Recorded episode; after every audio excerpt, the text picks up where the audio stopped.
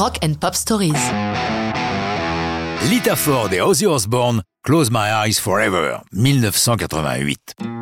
Il est sans doute inutile de présenter Ozzy Osbourne. Mais, pour les plus jeunes, précisons quand même qu'avant de devenir une parodie de lui-même dans une émission de télé-réalité de MTV, centrée sur lui et son étonnante famille, il a surtout été le chanteur de Black Sabbath, groupe qui a jeté les bases du heavy metal, rien que ça.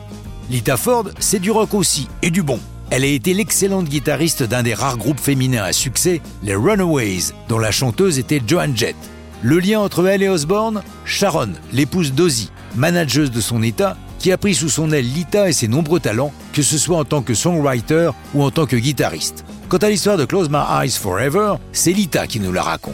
Ozzy et moi avions pris l'habitude de traîner dans le studio, essayant de temps en temps des trucs.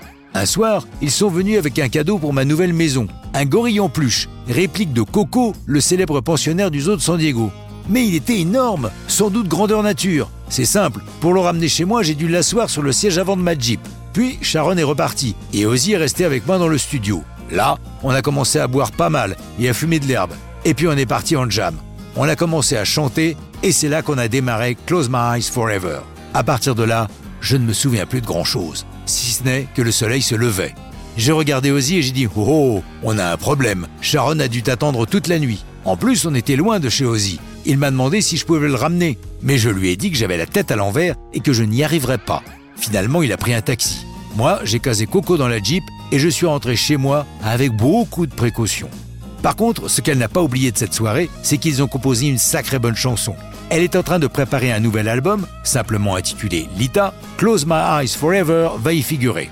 Enregistré à l'Ocean Way Recording avec Mike Chapman à la production, le duo et l'album vont être un sommet dans la carrière de Lita Ford.